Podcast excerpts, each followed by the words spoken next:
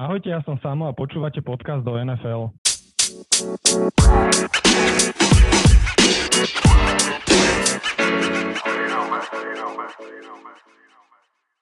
Máme tu ďalší diel podcastu NFL a tentokrát by som to nazval takým špeciálom o Green Bay Packers. Je to tým, ktorý, ktorý je veľmi úspešný v posledných rokoch a začaj, čaká ich veľmi zaujímavá off-season. K tomuto rozprávaniu o tomto týme som si pozval dvoch veľmi zaujímavých hostí. Prvým z nich je môj veľmi dobrý kamarát a veľký fanoši Green Bay Packers Adam. Čau Adam.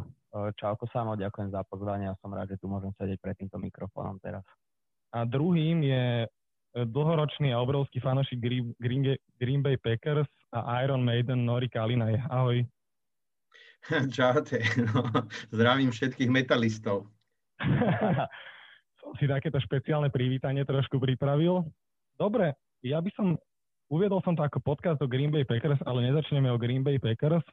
Možno by som sa vás opýtal, že ako zatiaľ hodnotíte off-season NFL, ako prebieha? Vieš čo, keď mám tak na začiatok povedať, ja by som zatiaľ túto off-season prirovnal k takému dieselovému motoru ešte, ktorý sa nám ešte len tak štartuje a zahrieva, lebo naplno sa nám rozbehne až toho 17. marca, kedy sa otvorí off-season aj pre free agents hráčov, kde sú veľmi zaujímavé, veľmi, ale veľmi zaujímavé mená, ako napríklad Trent Williams, safety Anthony Harris alebo wide receiver Kenny Galloway ale zatiaľ, zatiaľ sa toto off-season sa v takom, v takom pokludnejšom duchu. Mohli sme vidieť pár, pár tradeov. A mňa veľmi, veľmi ma prekvapilo momentálne prepustenie dvoch ofenzívnych tekov, starting ofenzívnych tekov Kansasu, Erika Fischera a Mitchella Schwarza, lebo obaja boli vlastne stavebné kamene online v 2019, keď Kansas vyhral Super Bowl po totálnej dominantnej mašinérii. A je to zaujímavé, že uvidíme, ako sa s tým aj Patrick Mahomes vysporiada, lebo bez Erika Fischera má bilanciu 4-4 a s Erikom Fischerom má bilanciu 46, tak bude to veľmi zaujímavé.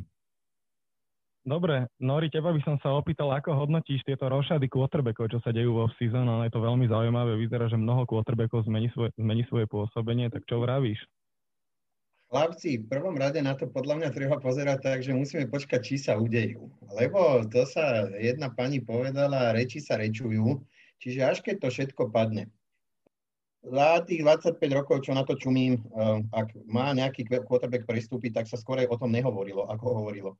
Eh, počkajme si na to, kým to bude. Je to, samozrejme, je to, okolo toho veľký boom, bolo treba tie médiá médiá rozpumpovať. Vieme všetci, že to je uhorková sezóna, čiže, čiže stále sú to len reči. Dobre si povedal, že, že tá off-season, off-season alebo teda respektíve um, tie prestupy ešte nezačali. Keby ten podcast robíme možno 4-5 dní dozadu, tak, tak je to ozaj hluché a môžeme rozprávať maximálne o JJ Wattovi, ale, ale za tých pár dní, možno 1-2 dní posledných posledné sa, sa trošku, trošku roztrhlo v rece e, s tými reštrukturalizáciami. U, u viacerých hráčov vidíme, vidíme upravené platy. Vola, ktorých vidíme rilisnutých, to značí, že, že pôjdu, pôjdu do, do free agency aj takí, u ktorých sa to možno nečakalo. Špeciálne, ak si spomenul e, ten Kansas. Ne, nehovorím, že, ma to, že by ma to teda akoby neprekvapilo, ale zase ten ťah je rozumný, je to veľa, veľa peňazí, ktoré majú a tí, tí hráči hráči sú často zranení. Jednoducho sa rozhodli, že pôjdu. Mahomes je dostatočne dobrý quarterback, za zlou olajnou sa hrá zle, určite niečo zoberú alebo doplnia v drafte. Uh, uvidíme, nejakú filozofiu majú, kedy pustili, pustili obidvoch naraz, ale hlavne, hlavne je to peniaze. No ja som sa skôr aj pýtal na tie, na tie trady, čo už sa stali vlastne, že Jared Goff vyšiel za Sema, uh, za Matthewa Stafforda, sorry, za Matthewa Stafforda a Carson Wentz išiel do Indianapolisu, že čo na toto vravíš? E, jasné, pre mňa toto boli také druhoradé trady. Prvé, čo ma teda vlastne zaujíma, je Watson a, a Russell Wilson. Ja som myslel, že na to, e, na to náražaš, pretože to sú veľké ryby. Tam tí dvaja sú, sú, by som povedal, taký stredne progresívne, progresívny priemerný, lepší priemer quarterbackov. E, s čím súhlasím, že teda malo to nejakú veci, to vymenili ten Detroit Detroit do toho rebuildu ide s neúplne slabým quarterbackom, nemusia ešte zatiaľ loviť, loviť v, um, v drafte nejakého nováčika, ktorého by postavili za nejakú slabú lineu a nemal by, nemal by nejaký, v prípade, že odíde Kenny Golladay, tak by nemal v podstate ani nejakú, nejaké veľké zbranie so sebou. Uh, ako mne sa ten ťah zo stranu Detroitu páčil. Uh, čo sa týka uh, Rams, tí nemajú, nemali inú možnosť, tí len potrebovali nájsť takéhoto partnera. Za mňa taký, taký dobrý ťah, jedný aj druhý. Uh, vôbec si nemyslím, že tie, tie dva prvé piky a jeden tretí pik, že to je kde si prehnané, pretože naozaj na to treba pozerať, že nedávame za kvalitu hráča, ale dávame sa toho, že sa zbavujeme jednej pol miliardy dolárov, ktoré nás kde si tlačia. Čiže e, to sa mi celkom páčilo. To sa mi celkom páčilo, no ale uvidíme, že či sa hlavne títo dvaja niekam poberú alebo nepoberú. Viac mi to samozrejme aj z tých médií vychádza na, na, na ale, ale není som, ja, ja si to moc nemyslím. Dobre, prejdime možno k úplnej novinke, čo sa naposledy udialo. Doug Prescott konečne po nekonečných ročných, e, ročnom vlastne franchise tagu a nekonečných vyjednávaniach zmluvy dostal nový kontrakt na 4 roky v hodnote 160 miliónov dolárov, z toho myslím, že je 126 garantovaných, čiže vychádza to na to, že bude druhý najlepšie platený quarterback po, Matri- po Patrikovi Mahomesovi. Okamžite sa objavili informácie, že to je proste prestrelená suma extrémne a že není to až tak hodný hráč toľkých peňazí. Čo ty na to, Adam? No vieš čo, ja som osobne si myslel, že dostane od nejakých tých 15-20 miliónov menej aj vzhľadom na ten eh, salary cap, kde má, kde má Dallas voľné miesto iba nejakých 800 tisíc a hlavne s ich veľmi tragickou obranou je akože veľmi tragická v tej lige a teraz budú mať ďalších troch hráčov z defenzívy vo free agency a bude to Eldon Smith, Xavier Booth, aj corner, cornerback a Vuzi, ktoré budú musieť zaplatiť na to, aby sa im tá defenzíva u, absolútne už, už nerozpadla a tento Avuzi si bude vyžadovať nejakých 10 miliónov ročne. Čiže neviem si predstaviť, ako to s tým platovým stropom spravia, ale zároveň je to aj taká výhra možno aj pre Joša na tento kontrakt, lebo on bude chcieť peňažky mať zaplatené ďalšiu, ďalšiu sezónu a keď, keď uh, Doug Prescott dostal takýto kontrakt, tak ja, ja si myslím, že Josh Allen si tiež zapýta a Bios, Bios budú musieť uh, dať ruku hlboko do, hlboko do vrecka a bude sa táto suma pohybať možno tiež okolo 160 až 200 miliónov, čiže bude to zaujímavé. No ja som skôr v tom tejto spojitosti rozmýšľal, že čo taký Lamar Jackson si koľko bude musieť vypýtať, keď podľa mňa jeho, jeho čas novej zmluvy príde skôr ako u Joša Elena a akože to môže byť to si môže vypýtať akože extrémne peniaze, keď Dak Prescott si mohol vypýtať takúto sumu a vlastne ju aj dostal. A ako vravíš, e, Dallas potrebuje podľa mňa extrémne za, za, zainvestovať do defenzívy a neviem, jak vravíš, ja som tiež myslel, že, dostanú, že dostane o 20-30 miliónov menej. Ale je to zase aj pochopiteľný, pochopiteľný krok vedenia toho Dallasu, lebo proste ten, ten Dallas je úplne iný s tým Dakom Prescottom, ako bez neho. Je to proste quarterback, ktorý pravidelne v svojej sezóne nahádzal cez 3000 yardov, je, nie je impotentný na touchdowny, ale teda ani na interceptiony, má dobrú mobilitu, vie trafiť aj tie hádacie okna, má aj ruku presnú. A hlavne teda si v tom svojom kontrakte v, dohodol aj no trade a no take klauzu, čo z neho robí ešte viacej než hráča pre ten Dallas Cowboys. Tinori, čo hovoríš na zmluvu Daka Preskota? je úplne prírodzená. Buď ho nepodpíšu, ale, alebo ho podpíšu za, za veľké peniaze. To, je, to, to zase treba zobrať z hľadiska tej histórie. Um, to bolo vždy tak. Každý jeden quarterback, ktorý kedy podpísal veľký kontrakt a ono v priebehu jedného roka alebo jednej, jednej sezóny sa stane, že dvaja, traja podpíšu za sebou, lebo ja mám teraz najväčší a ten, kto podpíše dva mesiace po mne alebo mesiac po mne má ešte väčší alebo má na mojej úrovni a vždy to bolo tak strašne veľa, že vždy sa o tom rozprávalo. Potom si to prepočítaš na percento um, um, plátového stropu a zistíš, že je to furt 15%. Nazdar. To je, to je vybavené. Jediné, jediná otázka, podľa mňa jediné riziko v tom je to, že, že ten strop nebude rásť, proste, že tá pandémia naďalej bude nivočiť nejaké nejaké príjmy z, z tých suvenírov a príjmy zo vstupného a z, takých, z takýchto vecí. Čiže, že ten platový strop nebude rásť, ani nepoviem, že takým tempom, ale proste nebude rásť, tak vtedy by to bol, ten kontrakt bol zlý, ale to žiadneho Daka Preskota nezaujíma v takomto prípade. Čiže e, pre mňa sú to, ako, je to veľa peniazí, 40 miliónov, ale ale dni sa menia, zajtra dovinenia dojde ďalší a podpíše za 41 a ďalší za 42. Um, tak, takto v tom futbale je odjak živa. Prvých 10, prvý 10 miliónový kontrakt, keď nastal, všetci si trhali vlasy, keď Johnny Unites podpísal pred 100 rokmi prvú zmluvu, tú zmluvu tuším na 400 tisíc, na 40, ja už neviem, tak uh, všetkým vlasy z toho dúbkom stávali a dneska je to všetko úplne inak. Uh, Iná je situácia Dallasu ako takého samozrejme. To je, to je celé zle. No ale, ale tak nedá sa nič robiť. Majú quarterbacka, budú musieť prebudovať zvyšok týmu. Mm, to, je, to je filozofia toho vedenia. A hlavne treba pozerať na to tak, že Dallas je nejaká taká nálepka toho futbalu. To je najdrahší, myslím, že tá franchíza má najväčšiu hodnotu do všetkých športových klubov na svete existujúcich, ak sa nemýlim, myslím si, že je to tak. Áno, tak, áno je to najdrahšie. Tam sa, tam sa, e, ako v Jaguars by sa možno až tak na to nepozeralo, ale si zoberte jednoducho tam majiteľ, e, majiteľ podpísal všetky svoje veľké hviezdy. Ja neviem, jak budú tí ostatní, ale veľké hviezdy tam všetky zostali. Čiže, čiže oni si nejako poradia. Oni to vždycky nie sú na hlavu padnutí, robia to roky. Uh, volá, čo vymyslia. Volá, čo vymyslia ale teraz ma napadá aj trošku taká spojitosť z Dallasu Cowboys a Green Bay Packers. Je tam eh, Mike McCarthy, teraz head coach. Čo ty na ne hovoríš? Lebo mne sa už poslednú sezónu v Green Bay absolútne a podľa mňa vo svojich výkonoch pokračuje aj v Dallase. Jasné, on je, on je úplne mimo. Ja, ja, som, ja som práve aj kvôli nemu, ja mám Dallas relatívne rád, lebo dobrý kamarát im fandí, tak samozrejme, že to je jeden z tých mančaftov, ktorý si kúknem aj keď my s nimi historicky nemáme úplne, úplne sa neteším z, tých, z toho jedného zápasu, ktorý tam kedy bol, ale keď sa na to pozrieme z nadhľadu, no proste som ich trošku sledoval, v tých zápasoch mal pár veľmi zlých rozhodnutí, kau, kaučovských rozhodnutí. Uh, nie strategických, ale, ale takých tých z tej postradnej čiary.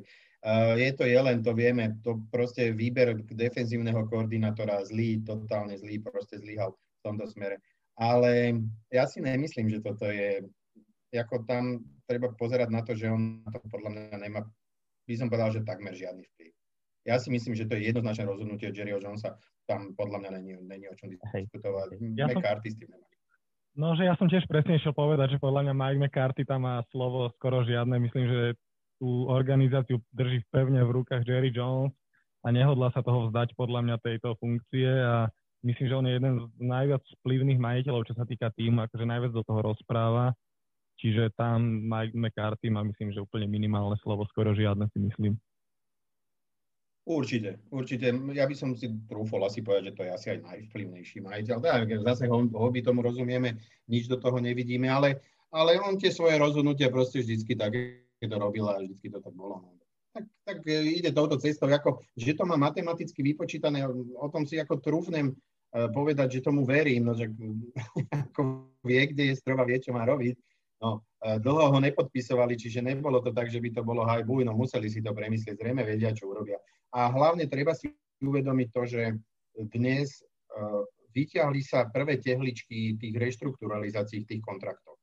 To je to, čo som uh, povedal pred chvíľou. Ešte, ešte 3-4 dní dozadu to až také nebolo, ale už sme sa to dočítali aj v Green Bay, už vidíme to u viacerých manšaftov. To znamená, a, a bude to len podľa mňa len geometrickým radom rásť, pretože všetci tí drahí hráči budú vidieť, že to je jediná a nevyhnutná cesta, ako niečo s tými kontraktmi porobiť kvôli tomu stropu. Ak si chcete zachovať akú takú silu toho, toho manšaftu. Vždy tie veľké kontrakty majú negatívny vplyv na e, kvalitu toho ostatného rostra, pretože máš menej peňazí na kvalitných hráčov, ale teraz je to duplom. To znači, že ja si myslím, že tým reštrukturalizáciám podochádza. E, ja som to úplne presne, samozrejme nepamätám, ale ak použijeme príklad Green Bay, tak za tie posledné dva dní všetci sme boli presvedčení o tom, že Preston Smith odíde no tak zostáva u nás a nielen teda, že sa ten kontrakt zreštrukturalizoval, ale on zobral mm, paycut. To znamená, že že on, on obetoval 8 miliónov, on si dal base salary 1 milión a signing bonus tak, 6,5. Tak,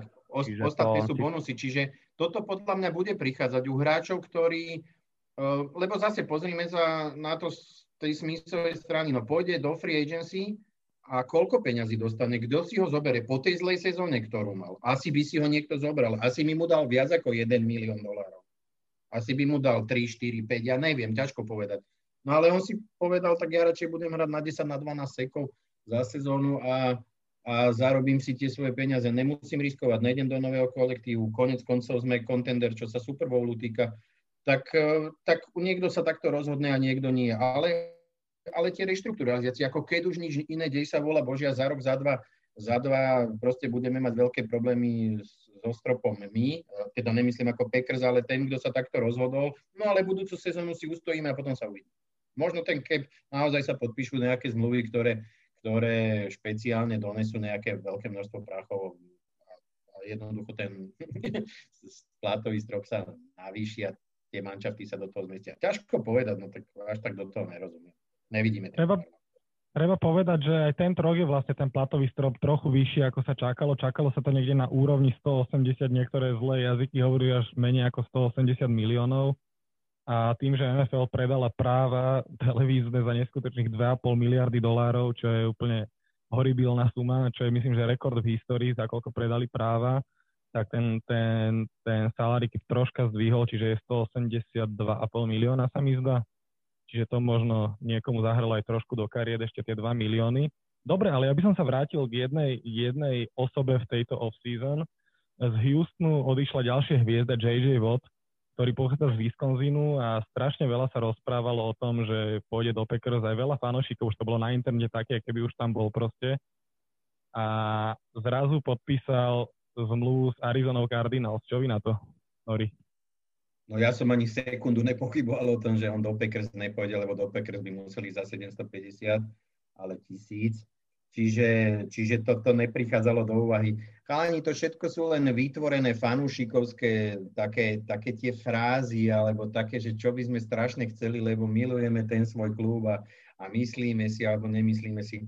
Ale ako, ja, ja, ja absolútne nevidím dôvod. Trošku, trošku to bolo podané tak nejak z tej jeho strany, že teda bude také niečo hľadať, alebo čo si také, potom si s prepáčením trollinga mne je to dosť ťažko o ňom povedať, pretože ja som mal vždy za takého rovného a takého férového alebo dobrého, ale podľa mňa si s prepačením trošku nakadil do, do huby s tým, že teda povedal, že tie priority budú iné. No, nemyslím si, že by Arizona bola až tak ťažkým kontendrom, najmä preto, že je v takej, takej divízii, v akej je.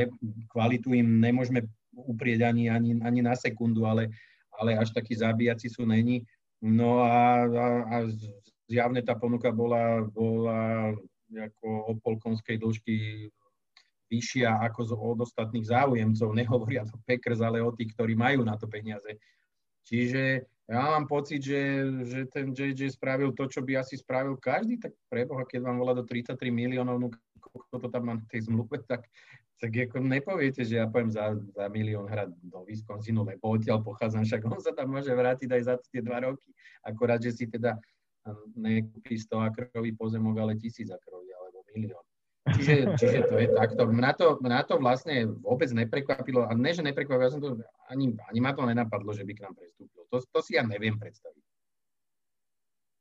Hej, ty Adam, čo na to hovoríš, lebo ty si, ty, si, ty si bol taký, že by mohol ísť k vám, ale ja ty to máš bol... rád tak rozprávať, takže hey, hey, ja som to, ja hneď keď som to uvidel teda, že, že odchádza z toho Houstonu, tak hneď som si povedal, že však ten už musí skúnať, že vek už na to má, zranenia tam už nejaké boli, takže pôjde si do toho contenderu, do contender týmu dohrať tú svoju kariéru na možno jednu, dve sezóny, peniažko už toľko nepotrebuje, vráti sa, vráti sa domov a ja som v to celkom aj dúfal, ale takto keď Norino o tom začal vlastne rozprávať, že však že peniažky si zarobí a, a do Packers môže ísť vlastne aj za tie dva roky, to je pravda. Presne, presne tak. A podľa mňa u neho rozhodol aj to, že ostal vlastne v tom Texase, ne, nesťahuje sa nikam od ďaleko, rodinu môže nechať bývať tam, kde býva, čiže, čiže vlastne je to také logické vyústenie tej celej zápletky. Ja ešte, Nori, ty, čo si k tomu hovoril, že tie peniaze, hm. tak on hovoril na tlačovke, že Cardinals, že to on vôbec ani kvôli peniazom, lebo že Cardinals neboli tí, čo mu najviac ponúkali, že úplne najviac mu ponúkal Cleveland, myslím, a že Cardinals boli tretí alebo štvrtý tým, ktorí ponúkali najviac, on si vybral Arizonu, takže neviem, či chcel akože len, len troška odvrátiť pozornosť od toho, že tam išiel len za peniazmi, alebo... Na toto som naozaj... ja počul, Prepač, na toto som ja počul kontru, že tie mančafty sa ohradili povedali, že oni mu ponúkali negarantované to, čo ponúkla Arizona garantovaná. Ale to už sú reči, to už netreba takto brať. To, to proste druhý, tretí, ako, ako, ak mu ešte ponúkol volá kto viac ako 18 miliónov za sezónu, tak to mu ponúkol koľko? 18,5, tak možno, že to bolo viac a on sa rozhodol, že pôjde do Caroliny a ne do Cleveland, teda, pardon, do Arizony a ne do Clevelandu, ale 28 mu neponúkol nikto. Uh, viete, čo chcem povedať? Čiže, čiže to, je taká, to je taká debata, ako, ako nemyslím si, že by mu nejak prevratne niekto viacej ponúkal. Skôr verím tomu, že, mu, že to bola Arizona, ktorá dala najviac. Ale uh, ešte možno, že to, že ideš domov a chceš hrať kde si za Packers, lebo, lebo Wisconsin, ak by sme mu mohli ponúknuť 10-11, tak v jeho pozícii, s jeho povahou a s jeho skúsenosťami a vekom a so všetkým, možno, že by zobral, ja neviem, koľko z tých 33 má garantovaných, ja neviem, ale 26, lebo koľko. Tak možno, že by som... No, čiže možno, že tu by som videl nejakú, nazvem to, že domácu zľavu áno, 10%, 15%, ale čiže keby máš na to prachy, tak by si ho možno, možno že vtedy by bol býval mohol povedať, nezobral som najväčšiu ponuku, lebo idem domov.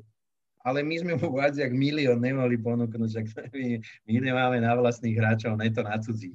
No. Dneska sme to už nejak poupravovali, čiže ak som to dobre čítal, alebo dobre si to pamätám, ešte sme áno, áno. nejakých 1,7 nad, nad strop 1,2. E, to už, sme, to už, už verím, že volá ukúftia. No, ale, ale 15 miliónov na takého hráča proste nezoženeš a povedzme si na rovinu, že to by bol úplný nezmysel vyhodiť za takého hráča.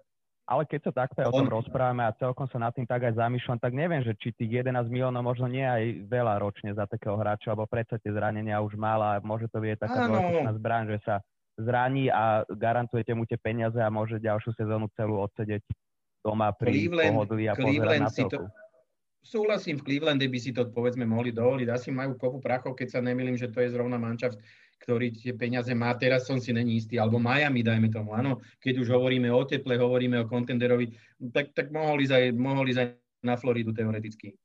Pretože tam by mu asi tie peniaze takisto dali, takisto tam je teplo.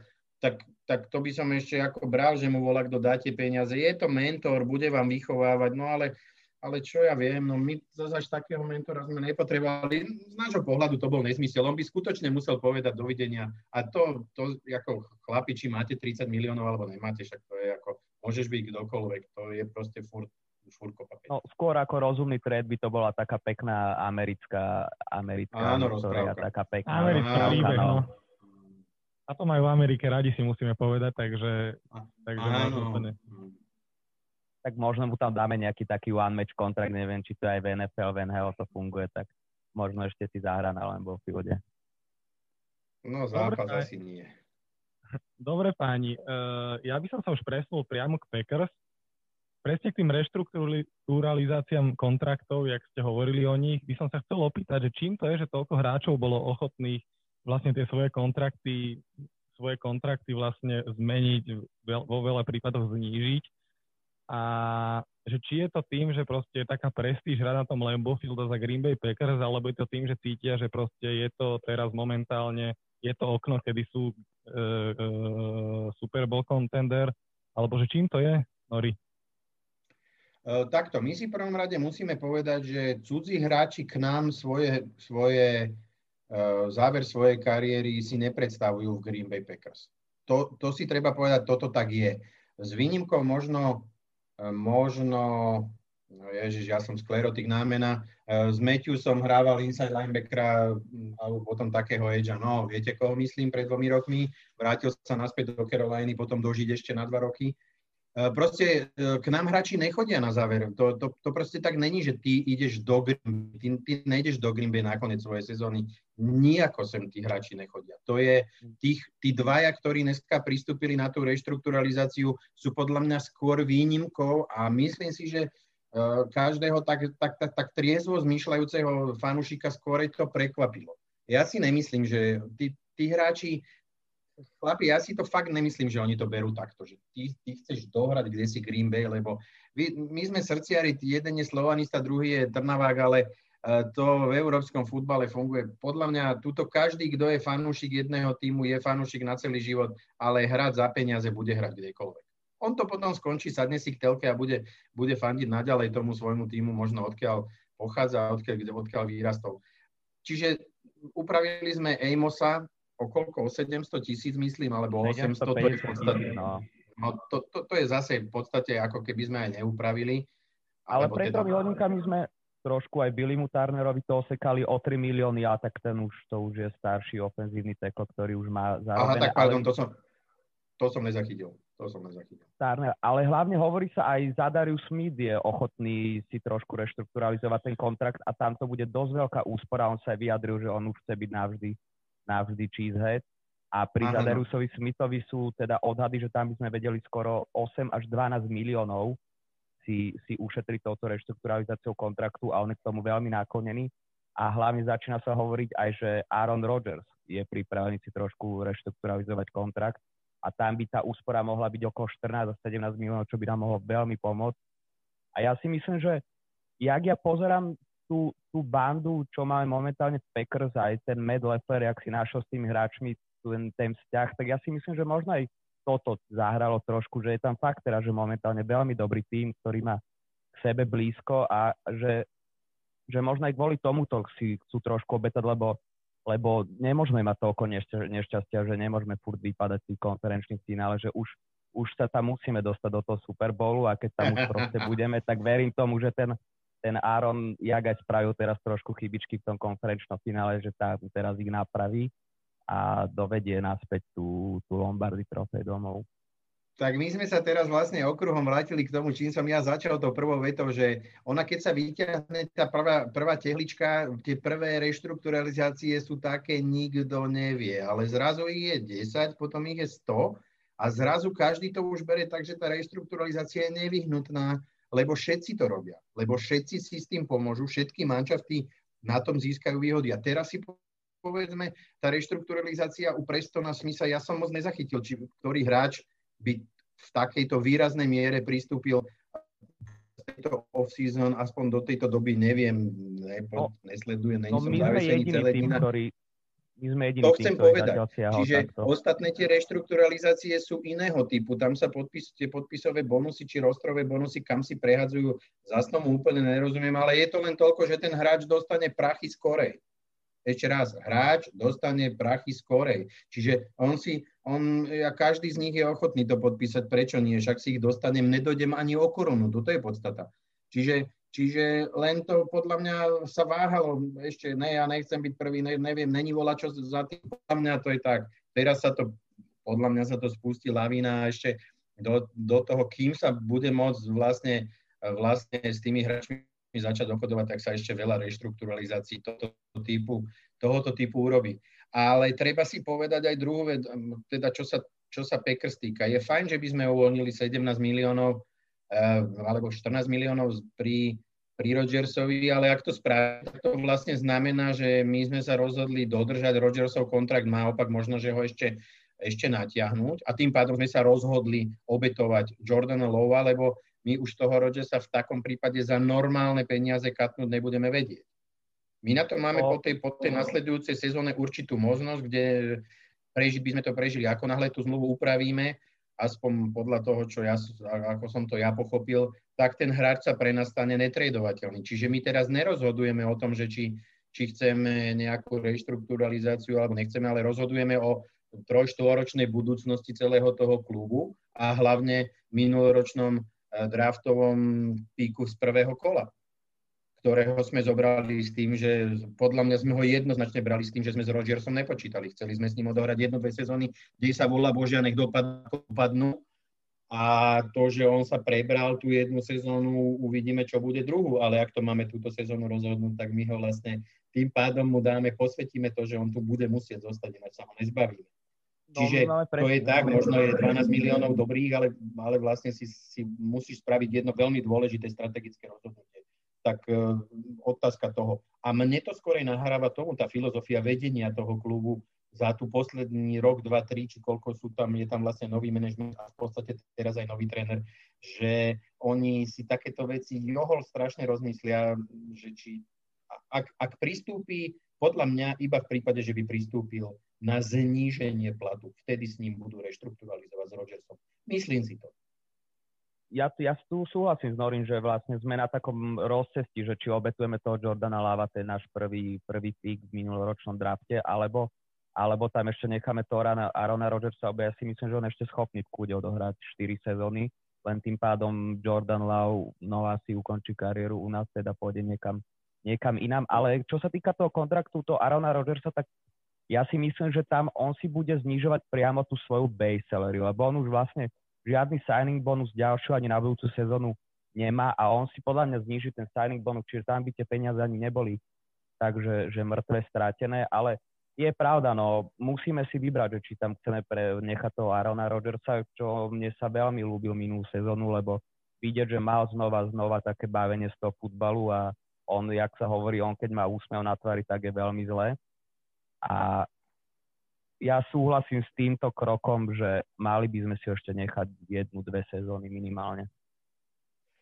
E, tá jedna no. sezóna je jasná. To, to skutočne není o čom, ale po tej, ja, ja som chcel to povedať, že po tej nasledujúcej sezóne je, je pre nás bezbolestne, lebo vždy, keď je niečo okolo 10 miliónov, není bezbolestné, ale na Arona Rodgersa a na kontrakt pod, alebo na podobných quarterbackov je to pre nás relatívne, relatívne priateľné. Ale ak pristúpime k reštrukturalizácii toho kontraktu, tak e, podľa mňa z tých 10 miliónov sa stane 25 alebo 30, alebo z 12 sa stane 32 a už to není, už to je proste to, že, že už nemôžeš pokračovať ako, ako Super Bowl contender, pretože, pretože tých hráčov si tak či tak nebudeš môcť dovoliť, či ho máš, lebo nemáš. Čiže o tomto sa rozhoduje. To som chcel povedať, že my sme si vlastne to strategické rozhodnutie z konca budúcej sezóny, či s Rodgersom pokračovať alebo nepokračovať, tým spôsobom, ak by sme mu chceli ten kontrakt upraviť sme si ho vlastne ubrali už. Aspoň teda mne to tak prípada na Hej. túto off-season. Dobre páni, toto bolo veľmi zaujímavé k reštrukturalizáciám. Presunul by som sa ale k jednému menu, ktoré sa najviac skloňuje vo, vo vašej off-season. Je to running back Aaron Jones, ktorého ste vy draftovali a v podstate teraz sa stáva voľným hráčom. Nepoužili ste na neho franchise tag. E, čo bude ďalej s týmto hráčom podľa vás, Adam? samo popravde neviem. Teraz ti možno poviem nejaký svoj názor, ale keď sa ma opýtaš na konci podcastu, tak ti možno poviem úplne opačný. Teraz sa skôr prikláňam tomu, že možno by sme si ho mali nechať, lebo predsa keď tam za tým Aaronom Rodgersom stojí ten Aaron Jones, čo je akože elitný quarterback, elitný running back, má, má nadpriemerné štatistiky aj z top 5 running backov, čo sú momentálne v NFL, ako napríklad Kamara, Dalvin Cook tak má lepšie štatistiky ako on a predsa na tú obranu toho supera to vplýva úplne inak, keď tam je, keď tam je takýto chlapec za našim quarterbackom a musí sa sústrediť aj o mnoho viacej na ten behový útok a pokiaľ chceme uh, túto sezónu podľa mňa útočiť na ten Super Bowl, tak sa tam musíme nechať. Na druhej strane máme veľmi, dobrú, druhé, veľmi dobrého druhého quarterbacka Jamal Williamsa, ktorý si tú svoju, uh, running back, ktorý si tú svoju robotu odvádza celkom celkom dobre tie jardy vie, vie ubehať, vie to tam hrubou silou pretlačiť. Ale že ten je tiež free agent. Ten je tiež free agent, ale bude, bude nastať v podstate menej peňazí ako Aaron Jones, lebo kebyže mu chceme dať tú zmluvu už uh, šepka sa v Amerike, že sme mu ponúkli už 9 miliónov ročne na 4 roky, čo, čo teda určite nepríjme, keďže, keďže títo elitní running backové berú od tých 12 do tých 15 miliónov.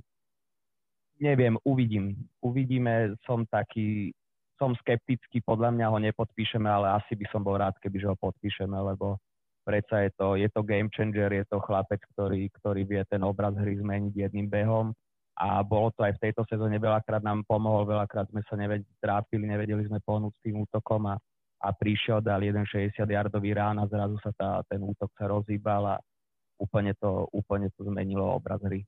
No ja tak hovorím, že vždy si hovorím, že v dnešnej NFL running backovia sú taký tovar, že proste príde, odíde, príde ďalší dobrý, ale na druhej strane zase keď, keď si spomeniem, aké Packers mali problémy s running backmi predtým, ako došiel Aaron Josh, tam bol tučný Eddie Lacy a Barzaký podobný, ktorí nenabehali proste za sezónu nič, tak si myslím, že Aaron Jones je vykúpenie, ale neviem, či ste ochotní mu dať toľko peňazí, koľko by si zaslúžil. Ty, Nori, máš na to aký názor?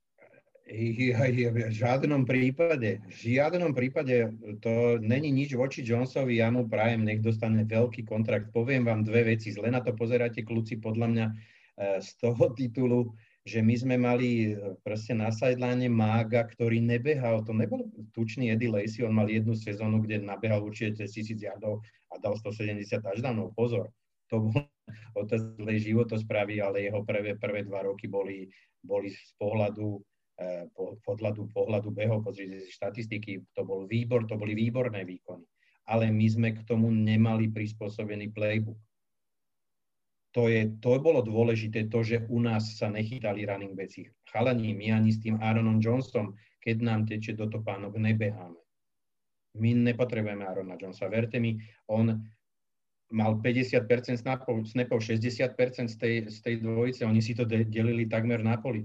A, ale paradoxne práve to je ten artikel, prečo mu môžu dať veľkú, veľkú zmluvu. On zďaleka není tak vybúchaný, ako, ako zoberte si treba z Dereka Henryho napríklad. Áno, pretože ten beha vždy všetko ťažko, tvrdo, stredom, údery, údery. Jones zďaleka nie, on má proste, proste podľa mňa on má jeden rok ušetrený na tom počte snapov, snapov čo si podelil eh, s Williamsom. Viete, čo chcem povedať? To znamená, že ten, kto si ho, ten, kto si ho kúpi, nebere zodratého running backa. Bere len na poli zodratého running backa, konkrétne v tom, u tohoto chalana. To je jedna vec. A druhá vec, on, eh, ako verte mi, že to je systémová záležitosť tie posledné dva roky. Ja verím tomu, že eh, my podpíšme Jamala za štvorku, lebo za peťku, lebo si to zaslúži, za to, že tu volá, čo odohrala, volá, aké kvality má a nezabúdajte, že my máme podľa mňa absolútne 100% nachystaného running backa, ktorý podľa mňa na 100% prebere bez problémov tú rolu toho prvého, prvého running backa. Čiže Jamal Williams podľa mňa zase zostane len ako, ako dvojka, ktorá bude doplňať veľmi kvalitne, podotýkam, veľmi kvalitne a perfektne doplňať inú jednotku, mm, čo sa týka, čo sa týka našej ránovej hry a to bude, to bude AJ Dillon. Takže ja, ja absolútne ani, ani, ani chvíľku nerozmýšľam nad tým, aby sme mu nebodaj nedali nejaké veľké prachy. To keby sme boli bývali, chceli, dáme mu franchise tag.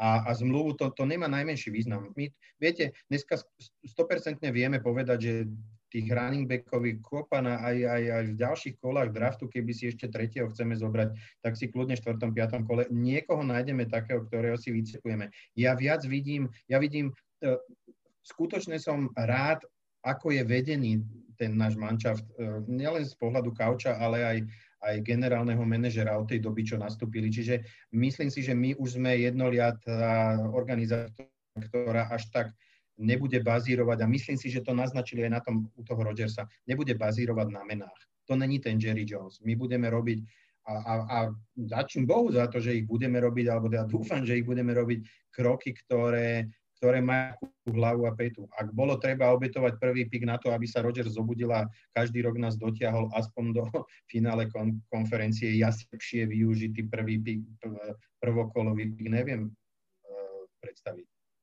Pretože vy, vy zoberete nejakého tekla a ten tekl sa vám zraní, alebo vy zoberete nejakého kornera a ten vás klame, alebo koho vlastne máte zobrať, aby ste mali istotu. Nikdy nemáte istotu.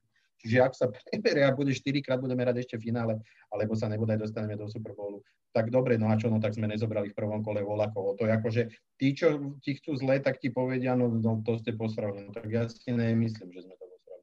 Za to, že nehráva, ko, ako o nič nejde. V podstate vždy je to o nejakém, o nejakom, tie rozhodnutia vždy majú, majú 100 aspektov a hlavne hlavne treba pozerať e, viac dopredu absolútne je pre nás Aaron Jones neakceptovateľný hráč za viac peňazí, ako bral doteraz. My si ho v tom našom systéme nahradíme kýmkoľvek. Tak by som to povedal. Je pravda, že záro... Ja si tiež akože myslím konec koncov, ja som tak opísal svoje premyšľanie, ale konec koncov si myslím, že určite neostane v Packers a bolo by to aj pre mňa obrovským prekvapením, že by tam ostal, boli by ste mu schopní dať nejaké normálne peniaze, ktoré si zaslúži. Mm-hmm. Čiže ja si tiež myslím, že pôjde preč, ale ale vidím, že sa si pre mňa je, Pre mňa je pre ňoho 100%, 100% destináciou Miami, si myslím. Tí na to majú peniaze, majú na to manšaft takéhoto running backa. Oni potrebujú, oni ho využijú, majú, veľmi dobrého Geskina k nemu do dvojice. Obidvaja vedia behať, obidvaja vedia chytať. Ak, ho, ak zoberú Jonesa, že mu nalejú tie peniaze, tak vám hovorím, že tí budú veľmi ťažko zastavení, aj keď bude, bude za centrom ten trúby roh, čo, čo nevie hrať futbal. Tým myslím tu. Tu, áno, áno. Áno. Uvidíme, no rád by som ho aj videl v Packers, ale rád by som ho videl aj v inom týme, kde sa mu bude dariť, ale asi máš pravdu, že až tak moc ho nepotrebujeme, lebo máme tam fakt tú dvojku a to aj Joe Dione, keď som ho videl proti tomu Tennessee Titans, jak tam prišiel a nabíjal tam tých 116 yardov, ten svoj prvý touchdown, tak to tam dosť búral. je krásnym, to krásnym pri... Keď bereme takto, ja ešte poviem jednu vetu. Viete, uh, Rashan Gary, zobrali sme ho v prvom kole a tým, že ten chlapec zápasy nenastúpil, tak všetci, kto chcel hovoriť o drafte Packers, nehľadali pozitíva, každý hľadal senzáciu. Zobral si si hráča na 12 či na koľkátke a on ti nehrá. Ale o to lepšie ti hral budúci rok. Nezodral si ho, psychicky si ho nezložil, pripravil si si ho. No a je to filozofia toho klubu, takto to treba brať filozofia volá koho a on si za tým stojí. A koniec koncov sa to ukazuje, že je to tak. Presne to isté bolo s Dylanom. Ja chápem argument, nezobereš si running backa v prvom kole, v druhom kole, aby ti sedel na lavičke. No pred piatimi rokmi nezobereš, ja neviem, cornera v prvej desiatke, lebo sa nebrali cornery. Dneska sa dejú, berú. Dni sa menia, zajtra dovidenia. Je to o filozofii, furt to hovorím, to treba zobrať z nejakého širšieho kontextu. Kto draftovať nevie, nikdy sa to nenaučí. Kto draftovať vie a má, má to podložené a má tých hráčov ako keby, ako keby podložených a, a zapadajú mu do tej stratégie dlhodobej, tak, ehm, tak sa to ukáže. To sa proste preukáže všetko. Ja verím tomu, že ten Dillon tým, že sa neobúchal túto prvú sezónu a boli zápasy, kedy mohol dostať šance, neobúchal, odkúkal si to, naučil sa, pár šancí dostal, videli sme, že je schopný prchnúť, videli sme, že je schopný spraviť 5 yardov s dvomi hráčmi na chrbte. Um, podľa, mňa, podľa mňa dostane veľa, veľa šancí budúcu sezónu. Dobre, ostal by som ešte pri voľných hráčoch, čo Packers vlastne ostali vo free agency. Uh, je tam Adrian Lazard, Robert Tonian, end, uh, center Corey, Corey Lindsley, Mm, to sú také asi najväčšie mená, čo som tam našiel, okrem running backov, ktorých som už spomenul. Inak musím treba povedať, že linebacker Christian Kirk si odišiel do, niekdo, do Texans, už čo bol váš, váš voľný hráč. O týchto troch hráčoch, ktorých som spomenul, čiže Lazar, Tonien a Corey Linsley, ktorý myslíte, že by mohol dostať zmluvu budúci rok? Keď môžem prvý, preto som si na začiatku pri tom, pri, pri tom Aaronovi Josevi povedal, že neviem, že možno na konci ti poviem úplne niečo iné ako teraz a je to hlavne kvôli centrovi Korimu Linslimu, lebo to je, to je jeden základný stavebný kamen našej online spolu s Davidom Bakhtiarim. Proste to je jeden z najlepších, najlepších centrov, čo sa týka rushu. Je dobrý uh, do behovej hry, čiže, čiže to, je, to, je, to je veľmi, veľmi dôležité. A hlavne on bude potrebovať mať teraz zaplatené, lebo už má 30 rokov, bude mať posledné, posledné 3-4 sezónky a on bude potrebovať tých 10-11 miliónov na tú sezónu. A hlavne Aaron Rodgers už tiež nie je najmladší a jak sa hovorí, ten tlak na quarterbacka spredu je ten najviac nepríjemný a tu bude potrebovať mať, mať skúseného centra, s ktorým si rozumie a hlavne o, musíme ho podpísať, lebo náš guard Lane Taylor, ten je tiež free agent a nemôžeme si dovoliť pustiť o, dvoch interior linemenov za jednu sezónu a z našej proste online, ktorá funguje a bola asi, že top 3 v NFL minulú sezónu. Čiže to by som bol veľmi rád. Ja, ja, ja ti nechcem za každú cenu, prepač, ja ti nechcem za každú cenu podporovať, ale ja si myslím, že ani Linsley ho nepodpíšeme. My na to proste nemáme prachy chalani. Linsley no. je, a to teraz nechcem tu vyzerať ako fanušik, ktorý nemá trošku súdnosti, naopak ja si myslím, že mám, ale Linsley je možno, že najlepší center v skutočne, kto si chce ochrániť zo stredu, zo stredu eh, quarterbacka Linsley je pre neho ako stvorený on, ale bohužiaľ my sme s ním ani nezačali. Ale zase treba povedať kľúci, my sme minulý rok v neskorších kolách zobrali troch, eh, troch ofenzívnych linemenov. Verte mi, že jeden z nich sa postaví, postaví na, ten, na tú pozíciu centra. My, e, ako prekvapilo by ma to, on, on tú zmluvu musí podpísať, on ju chce podpísať. My sme toľko linemenov, o ktorých sme si mysleli ofenzívnych, sme toľko pustili, keď im skončili u nás zmluvy, e, o ktorých sme si mysleli, že sú nenahraditeľní. Ja to, ja neviem, za posledné 4 ročníky to bolo určite každý rok jeden. A tento rok pustíme ďalšieho a ja si myslím, že pri tom našom kvalitnom kaučovi ofenzívnej liney, ale vôbec zase celej tej filozofii, ja verím tomu, verím tomu, že, že jeden z tých troch, jeden bol, myslím, úplný center, jeden tam bol nejaký, nejaký hybrid. A nezabudnime, že aj Elton Jenkins odohral pol sezóny e, tejto, tejto poslednej na poste centra, čiže my si tie šaky v tej line môžeme, môžeme ako, keby, ako keby máme z čoho vyberať zatiaľ. Ja pevne verím tomu. Ja som bol veľký hrdina, čo sa týkalo toho zápasu, eh, toho finále s, s Tampou. Uh, bol som veľký hrdina, že nám ten baktiari nebude chýbať. Bol som presvedčený o tom, že tá lajna je tak flexibilná, tak sa vedia jeden druhého nahradiť, že, že sa to ukazovalo v tých predchádzajúcich zápasoch. Bohužiaľ, obidvaja obidvaja krajní eh, hráči v, tý, v tej line vyhoreli, veľmi vyhoreli, ale, ale napriek tomu si myslím, že to bolo skore výnimkou. Čiže, čiže ja som zase, zase si myslím, že my toho Linsleyho nahradíme. Ale veď, jeho by som chcel, jeho by som si vedel predstaviť. Uh, myslím si, že naozaj je to hráč, ktorý by nám strašne, strašne pomohol. Ale ale my mu nenasypeme peniaze, jednak, jednak ich nemáme z čoho nasypať a už sme ich nasypali baktiarium. Nemôžeš proste dať 25% z kepu do dvoch linemenov ofenzívnych, to nejde. Už sme ich dali, bohužiaľ, e, Bakovi, myslím si, že, myslím si, že Linsley mu nedáme. Idú zase také fámy, že sme s ním ešte o tom ani nerozprávali. Mŕtvo je z jednej aj z druhej strany. Toto mne starému, e, starému Foxovi napovedá o tom, že by sme sa s ním dohodnúť mohli, pretože keď je ticho, tak to skorej, skorej hovorí o tom, že sa čosi deje a že sa s tým len nejde na bubon. Veľmi som zvedavý. Veľmi som zvedavý, ale rovnako ako u Arona Jonesa neverím, neverím, že, že s ním ešte budeme ďalšie sezóny. Kebyže si mám vybrať, že koho, no to... koho asi skorej podpíšeme, tak určite Coreyho Linsleyho a mne to vlieva taký, taký optimizmus dožil, keď vidím tie reštrukturalizácie tých kontraktov. A myslím si, že tu trochu zahra aj taký ten Rogers efekt, že keď si ho Rogers bude chcieť udržať, tak si ho, tak si ho vypýta. A hlavne on je veľmi dôležitý do tej behovej hry, lebo keď tam aj teraz budeme mať toho Agena Dylona, tak o mnoho lepšie sa bude aj behať, keď tam bude mať takéhoto kvalitného, kvalitného centra, ktorý mi tam bude vedieť spraviť tie, tie bloky, tie uličky. Zobral si mi to z úz ako poslednú vetu, presne tým som to chcel ukončiť, že toto by mal byť, alebo mohol byť, alebo toto by mohla byť jedna vec, kedy, eh, ktorou by, ktorou by Rogers mohol prispieť tomu manšaftu, ak, ak by ten paycut spravil, alebo teda aspoň nejakú tú reštrukturalizáciu na túto sezónu na túto sezónu, ak by sa mali uvoľniť prachy a bolo by to na Linsleyho, ja by som bol s tým veľmi spokojný, súhlasím. Lebo keď si už ideme tak, no v úvodzovkách oslabiť trochu tú behovú hru, tak mali by sme, mali by sme udržať pokope aspoň to, čo nám fungovalo a ten Corey Linsley je fakt výborný, čo sa týka tej behovej hry, čiže ja som veľmi za to, aby sme ho podpísali a budem rád, aj keď mu trošku posolíme vačok a dostaje tam tých 10-11 miliónov na tie 3 sezóny.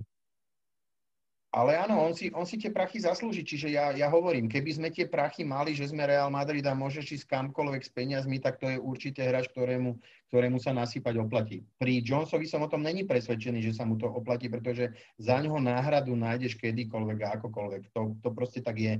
Ale, ale u, u toho centra, centra moc ne. Čo sa týka tých ostatných hráčov, ja samozrejme zase... Um, my sme bohužiaľ na periférii. Viete, to, je, to, to mesto má 106 tisíc obyvateľov. Um, periférii, myslím, mediálnej, alebo, alebo, alebo čo sa trhu týka.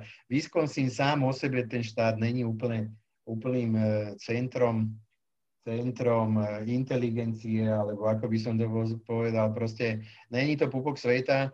A, a viete, keď volá kto na pozícii Tidenda nachytá, ja neviem, 11 touchdownov, no, no garantujem vám, keby hra v Dallase, tak uh, dneska je onom natočený 12-dielný seriál a vyšli, vyjdú 4 knihy o Harry Potterovi.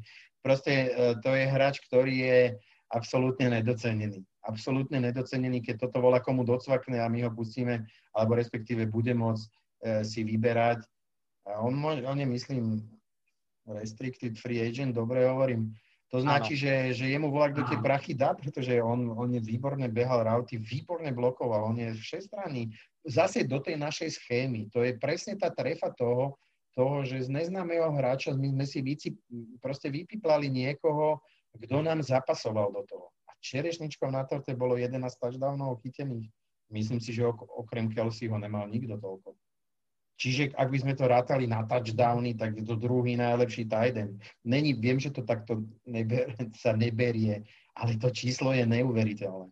Čiže áno, musíme robiť na tom, aby sme, lebo on, on je napriek tomu neskúsený, mladý a podľa mňa skromný, čiže on, on by sa mal podľa mňa uspokojiť, nazvem to s priemernou výškou tej zmluvy. On nepôjde do tých extrémov, tých najlepších najlepších tight endov. A to číslo je podľa mňa také, ktoré by sme mu asi mali nejaké streliť, pretože potom budeme mať 3-4 roky, alebo dajme tomu 3-4 sezóny uh, skvelého tight enda, s ktorým je zohraný Joško, ktorý vie chytiť, ktorý vie blokovať presne takého, akého potrebujeme. Čiže u Toniana áno. Samozrejme, samozrejme Williamsa by som teda podpísal a myslím si, že si hovoril Lazarda. No Lazard je... Eh, no, opäť neviem, neviem, čo si o tom mysleť. Z hľadiska takého koncepčného zase výborný blokár. Len, len volá, kto musí aj chytať.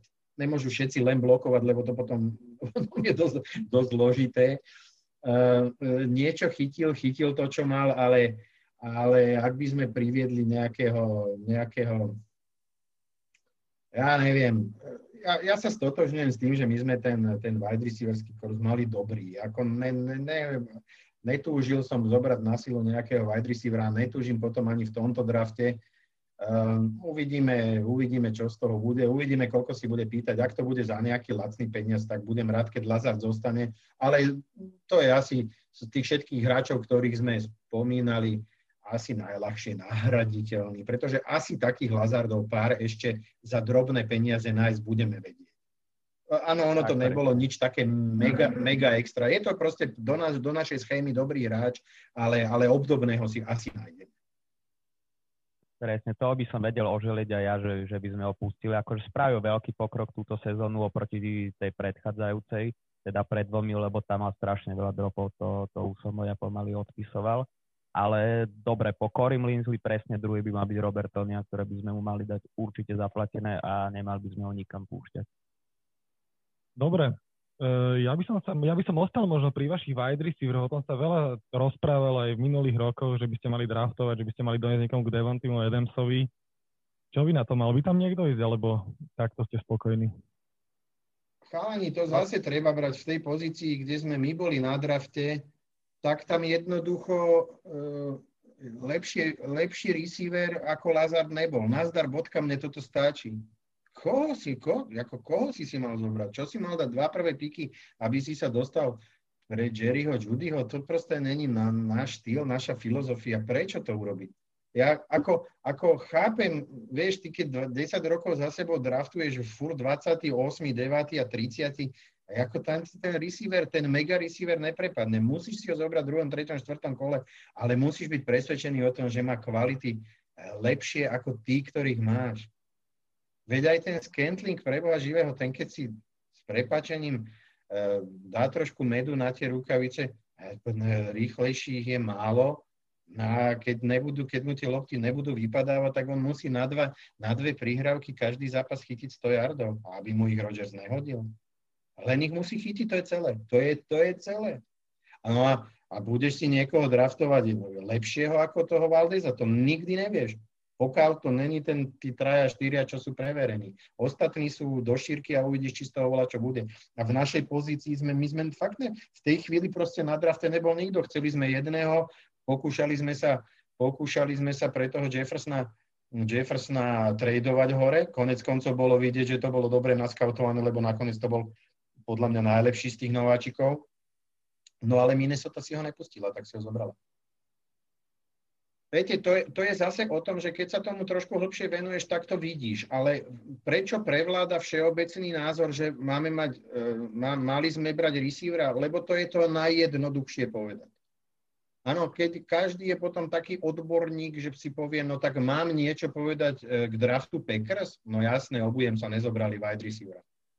A má, máš fajku a môžeš ísť k ďalšiemu mančatu, ktorý ideš hlboko analýzovať zase takýmto štýlom. Lebo všetci hovoria o tom, že potrebujeme, ne, že potrebujeme, ja nehovorím, že ho nepotrebujeme, že sme mali brať wide receiver. Ale na tým, keď sa trošku zamyslíš, my sme ho vlastne brať nemali, lebo sme nemali koho. Fakt sme mali uh, ísť dopredu tak, aby sme zobrali voľaký nezmysel. Všetko má svoju cenu, hranice. Ehm, furt je tam 53 hráčov treba. Je to také jednoduché.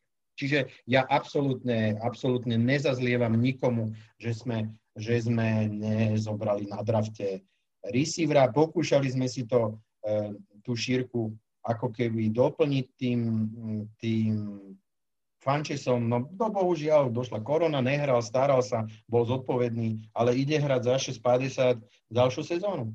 On nám to proste vrátil, povedal, dobre, ja som sem išiel, chcem tu hrať, tiež ide hrať, neviem, že, neviem, či ešte pod to minimum som nečítal, že bude hrať, to asi nemôže. Ale tak, tak máme, ešte nevieme, koho máme. Možno bude slabý a možno bude dobrý, ťažko povedať. Takto. Verím tomu, že nadraftujeme dobre vo všeobecnosti. Čiže keď bude voľný receiver, ktorý bude k dispozícii a nášmu manažmentu sa páčil, mali ho vybraného a povedali si, že keď budeme ťahať a chlapec tam ešte budeme, zobereme ho, my ho určite zobereme. Nepochybujem o tom. A takisto ofenzívneho linemana, takisto cornera, verím tomu, alebo defenzívneho linemana, ktorého zdá sa, že teraz už asi budeme potrebovať, ak nezoberieme vo free agency verím tomu, že si to naskautujeme. Na tie dva posledné drafty presvedčili, môže každý o Jordanovi Lovovi a, a jeho pozícii v tej chvíli, alebo o wide receiveroch vo všeobecnosti hovoriť, kto chce, čo chce. Mám pocit, že my draftovať e, tento management to má zmapované dobre a draftovať, draftovať vie.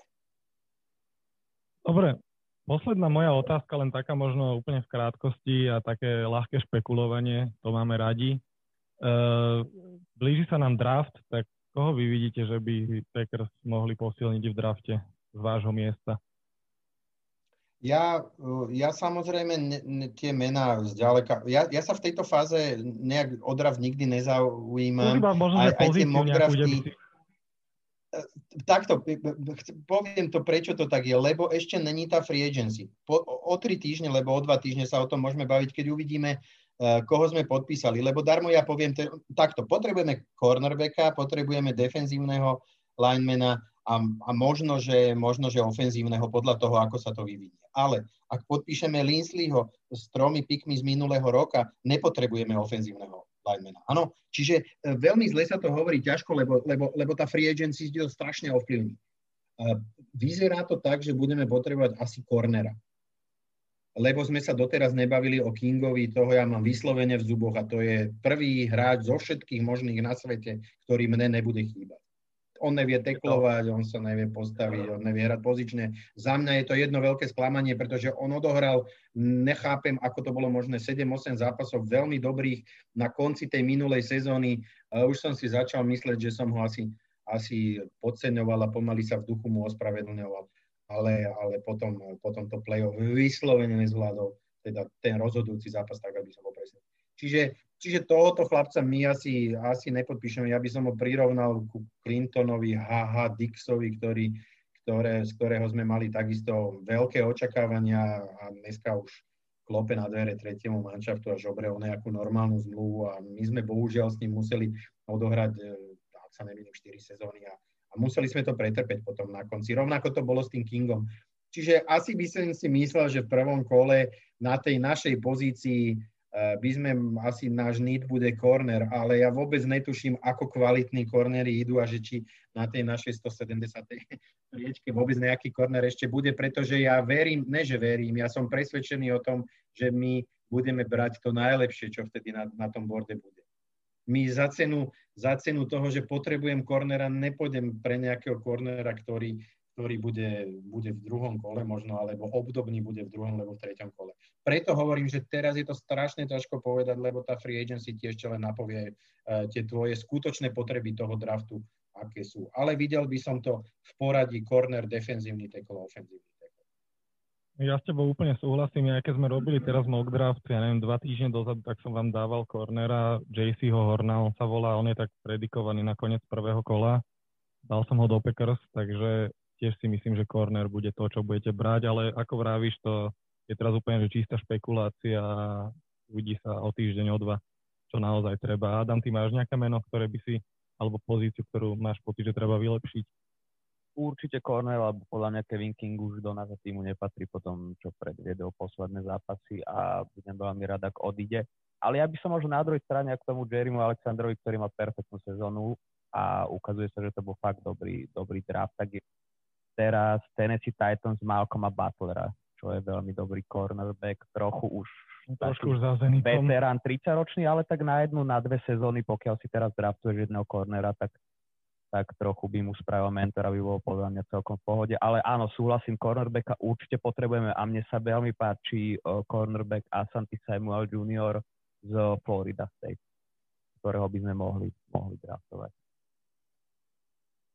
Dobre, myslím, že tému Packers a tému NFL môžeme, alebo respektíve z tejto časti, ako sme sa bavili, môžeme ukončiť, čiže free agency. Teraz mám otázky iba na teba, Nori. Ty si je asi málo ľudí v Česku a na Slovensku, ktorý prešiel viacej štadiónov v NFL ako ty. Myslím, že si mi hovoril, že si bol skoro na všetkých, okrem tých nových. Tak ktorý je tvoj najobľúbenejší, na ktorým si bol? Možno neratej Lambo Field. No, eh, štadión najobľúbenejší? No, čo ja viem. Na to, že som tam bol takmer na konci, musím povedať, že sa mi veľmi páčil štadión Arizony. A Možno, že to bolo aj tým, že som tak trošička s veľkým očakávaním na ten štadión išiel, pretože dávno, pradávno, možno x rokov dozadu v nejakej debate jeden taký ten, ten slávny fanúšik, alebo slávny, jeden z ojedinelých fanúšikov Arizony na stránke NFL.cz, on má takú, takú dobrú prezivku, že potkan. Mám pocit, ak som si to dobre zapamätal, on z neho vylezlo, že je teda architekt a hovorí, že to je taký dosť, dosť zaujímavý architektonický architektonicky zaujímavá stavba na tie roky, kedy bola stavaná. A skutočne nám na ten, ten štádion pôsobil uh, takým, takým, takým dobrým dojmom. Čiže asi Cardinals, ale, ale je to, kaž, každý ten štádion dýcha niečím. Tie staré naše štadióny sú, sú proste staručké, ale vidíš, jak, jak si všetci vážia, jak to, kde si to Lambo vyrástlo na nejakej, na nejakej lúke, naozaj, jak je to tam bol prvý raz 2000, ja neviem, či 11. alebo ktorom 12. Tak fakt za tých 10 rokov necelých tam vznik, tam je toľko budov nových, ktoré tam dneska sú není, a že, že to je, to, to, má, to je vola čo neuveriteľné. Viete, dojdete do Dallasu, to je mega stavba. Minnesota, to je neuveriteľné volačo. To, čo tam vlastne dokázali postaviť v strede mesta, alebo teda v takej časti, krásna budova. Naozaj krásne, volačo neuveriteľné správené.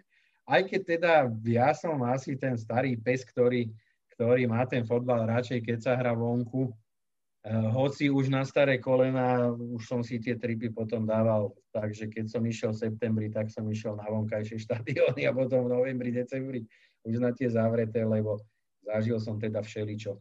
Čo ja viem, keď som sa nad tým ešte tak zamyslel, kto mal taký štadión. No, čo no, asi aj Chicago, predsa len tým, že, že ten štádion je taký, taký, taký mohutný, tiež je v dobrej pozícii, odtiaľ je krásny výhľad na, na ten skyline tých, tých mrakodrapov čikekských, to je, to je tiež vlastne jedna taká, taká zaujímavá vec.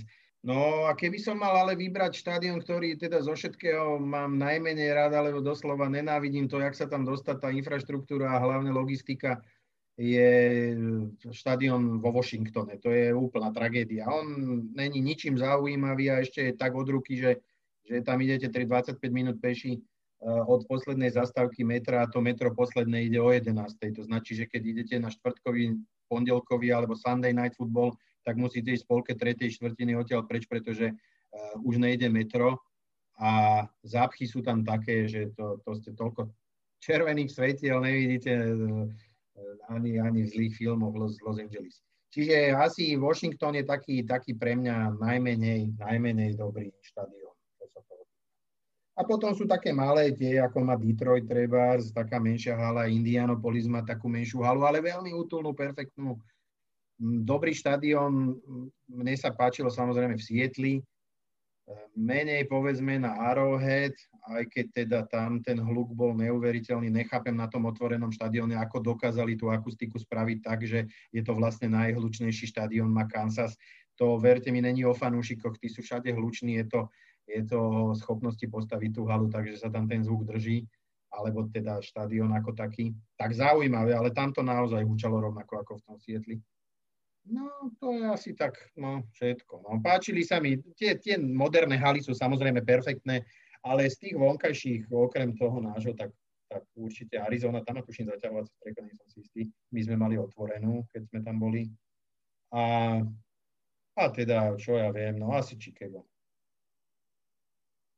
Dobre, možno keby nám vieš prezradiť tých ciest do Ameriky, ty mi posielal zoznam zápasov, na ktorých si boli ich naozaj hodne až som bol prekvapený, že sa toľko zápasov dá vidieť, keďže sme z druhej strany sveta. Uh, nejaký zaujímavý zážitok z tvojich ciest po týchto futbaloch a iných športoch, na ktorých si bol, keď ťa nejaký nápada? Juj, chlapi, tých bolo. No tak samozrejme, že, že sú voľa ktoré milníky, ktoré, ktoré sa vám podarí vidieť a ani si to v podstate neuvedomíte v tej chvíli, keď to vidíte. Bol som na otváracom zápase um, sezóny obhajcov, e, obhajcov titulu Baltimoru, ktorí výnimočne raz za 100 rokov nehrali doma, lebo mali ten štadión obsadený a hrali v Denveri. A za Denver vtedy hádzal, hádzal Peyton Manning a hodil 7 touchdownov za zápas. To je, bola ako veľká zábava. Um, to, bolo, to bolo také, samozrejme, na Lembo som bol, keď, keď môjho najobľúbenejšieho hráča číslo vyťahovali na, na štadióne, teda odhalovali jeho číslo.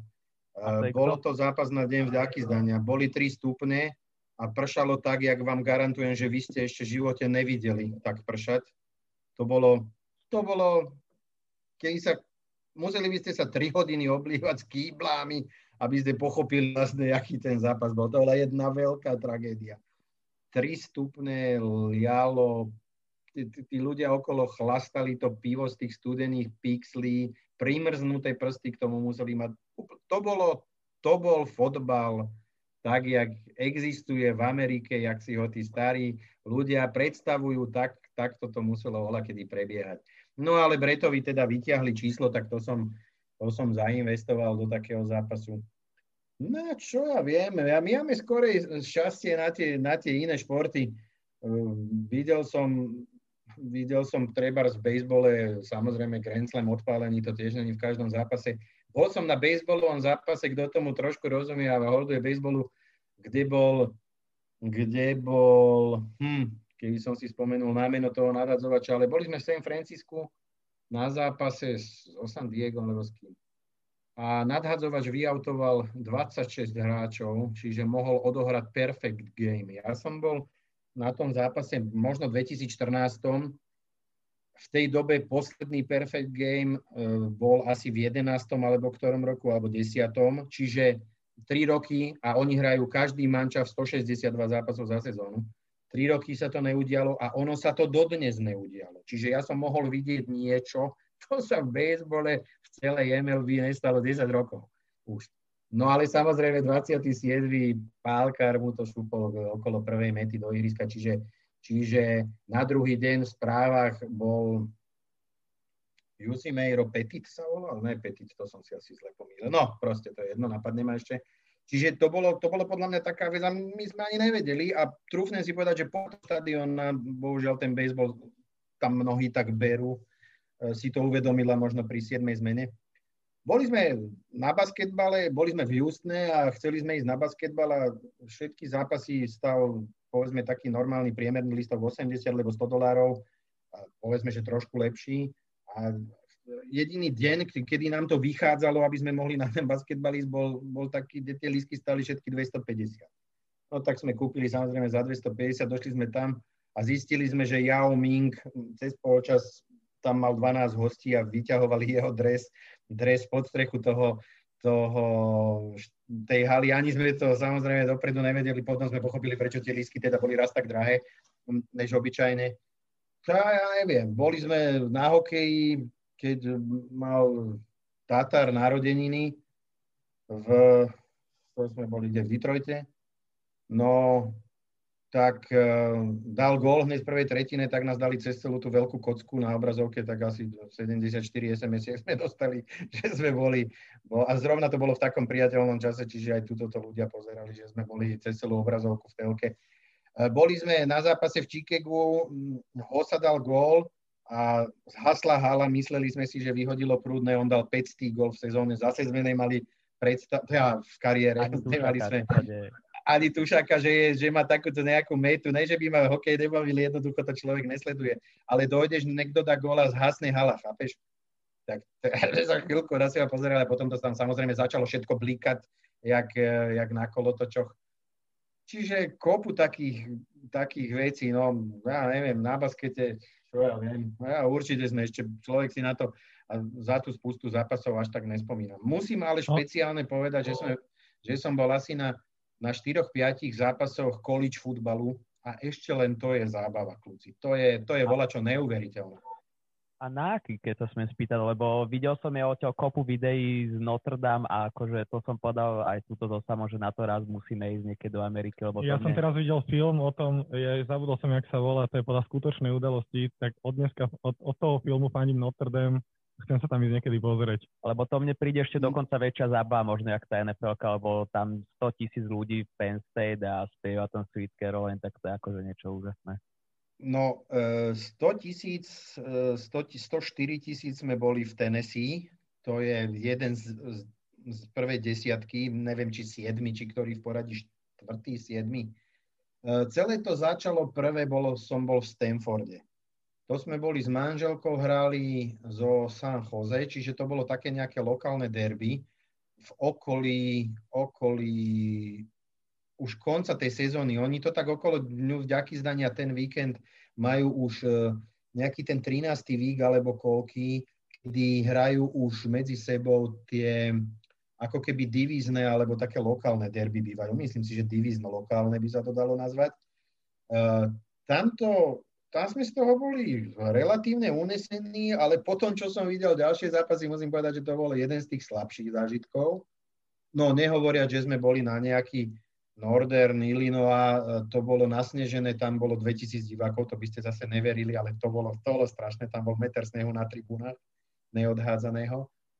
Uh, bol som na derby UCLA uh, University of South California, Vtedy dokonca hral, myslím, Kaiser quarterbacka UCLA, ktorý, áno, ktorý potom bol u nás.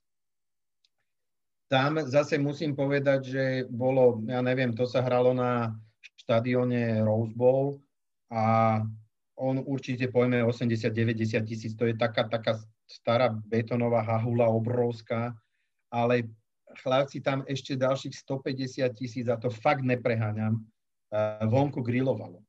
My sme išli 20 minútovú cestu 4 hodiny na ten štadión. Keby sme sa nevybrali skore, že si to tam chceme popozrieť, tak nemáme šancu.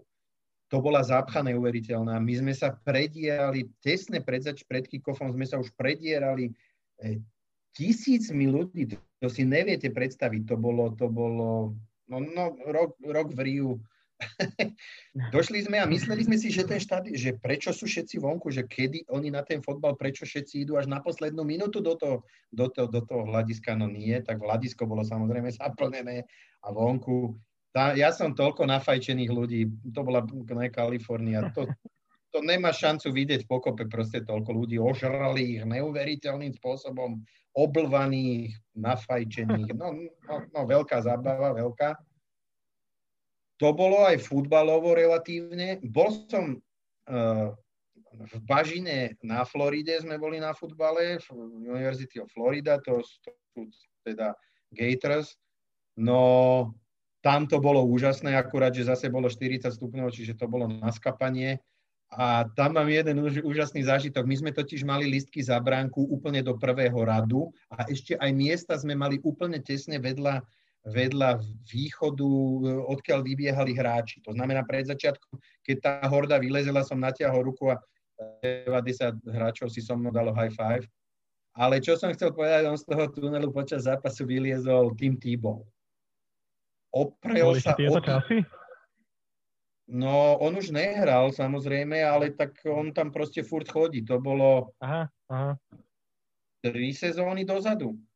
Jednoduché Aha. rifle, biele tričko, biceps obrovský, vyšiel a chlapci, on sa oprel o tyčku brány na konci endzóny a došiel, e, samozrejme, že tam boli policajti ako ochranka, ako na každom stadióne, proste pod, pod tými ochozmi, čiže ja keď som v tom prvom rade sedel, tak najbližší policajt bol odo mňa 2 metre po pravej ruke aj po ľavej, bolo ich tam asi 10 po celej šírke.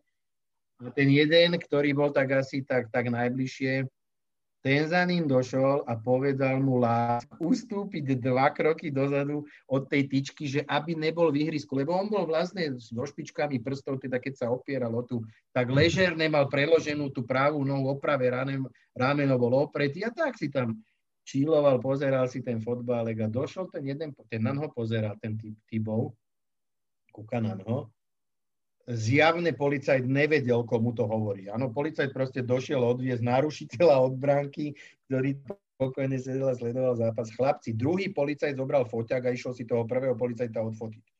Určite to dal volať na Instagram, že toto je Magor, ktorý nevedel, že, že s kým sa baví, ako ho vyhadzuje od tej bránky. My sme sa šúlali, to ste nevideli. Mám to aj na fote.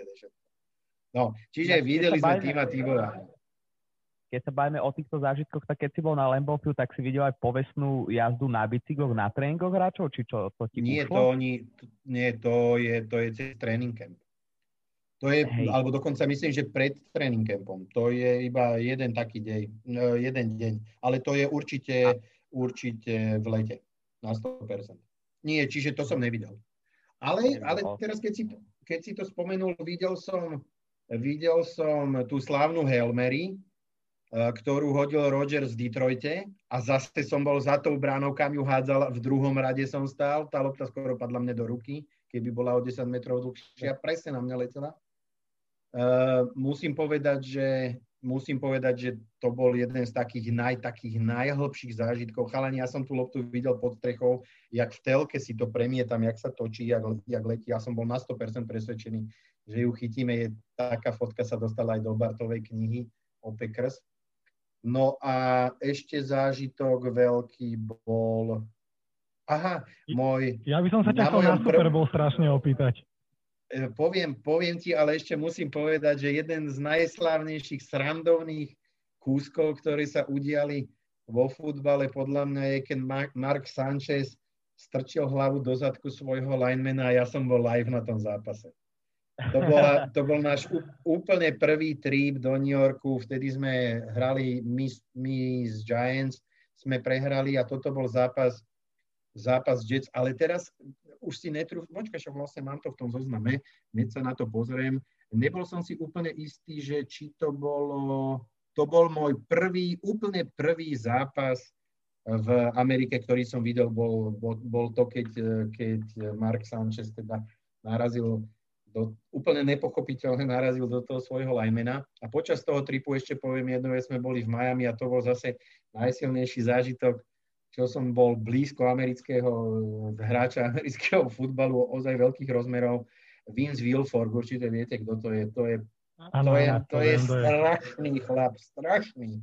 Samozrejme, že teda keď má ešte tie chrániče a, a všetko, sa zranil a zase sme stáli pri zábranov. V prvom rade sme mali také listky od takých môjho kamaráta, kamarátov a on sa zranil počas niektorej, zo začiatku v prvom polčase asi a išiel okolo nás do šatne, lebo teda od nás vybiehali zo stredu a zase chalani ten chlap išiel okolo mňa, ja to s obľubou hovorím, zašlo slnko.